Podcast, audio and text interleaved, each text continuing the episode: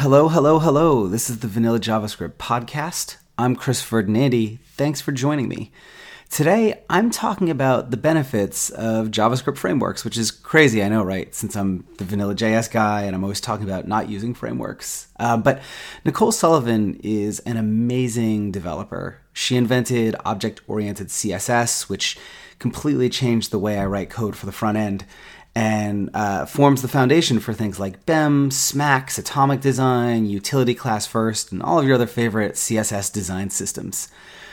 Last week, she tweeted Vanilla JS versus frameworks. You make some good points on both sides, but I see you missing one in particular.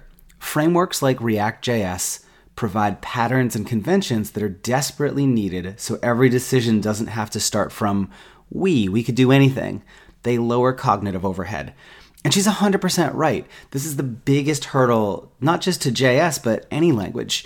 PHP has this problem, and WordPress's well documented standards and conventions make it easier to get going and work consistently. CSS has this problem, and that's in part why Bootstrap and Foundation are so popular. They provide much needed structure to an endless sea of possibilities.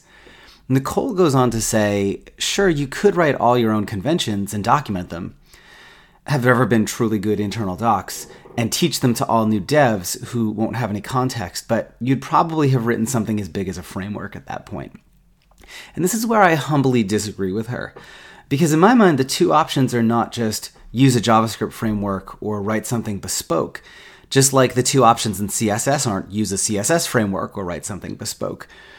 This is why object oriented CSS and BEM and atomic design and so on are also so popular. They provide much needed structure to our CSS that allows you to occupy this middle ground between writing everything completely from scratch with an endless sea of possibilities and picking a full fledged framework with some other developers' preferences and conventions forced upon you. It gives you some structure, but also some flexibility. And um, while there's no one approach used on every project, there are sets of conventions you can apply to projects that enforce that consistency. We have some semblance of this sort of thing in JavaScript with concepts like functional programming or object oriented programming, but nothing quite as structured or specific as what's available for CSS, where there's actual design patterns that dictate how you do things and how you structure things in a very um, uh, provides you with flexibility, but there, there's still a lot more structure there versus just kind of these high level concepts. Um, and maybe that's what we really need in JavaScript more than another another over engineered framework. Um, maybe we need some design systems, um, not frameworks. So, anyways, that's it for today. Um, if you want to master JavaScript in 2018, head over to gomakethings.com where you can sign up to get daily developer tips sent straight to your inbox every weekday. I also have a bunch of other resources for learning JavaScript available there too. Once again, that's gomakethings.com. And uh, I'll see you next time. Cheers.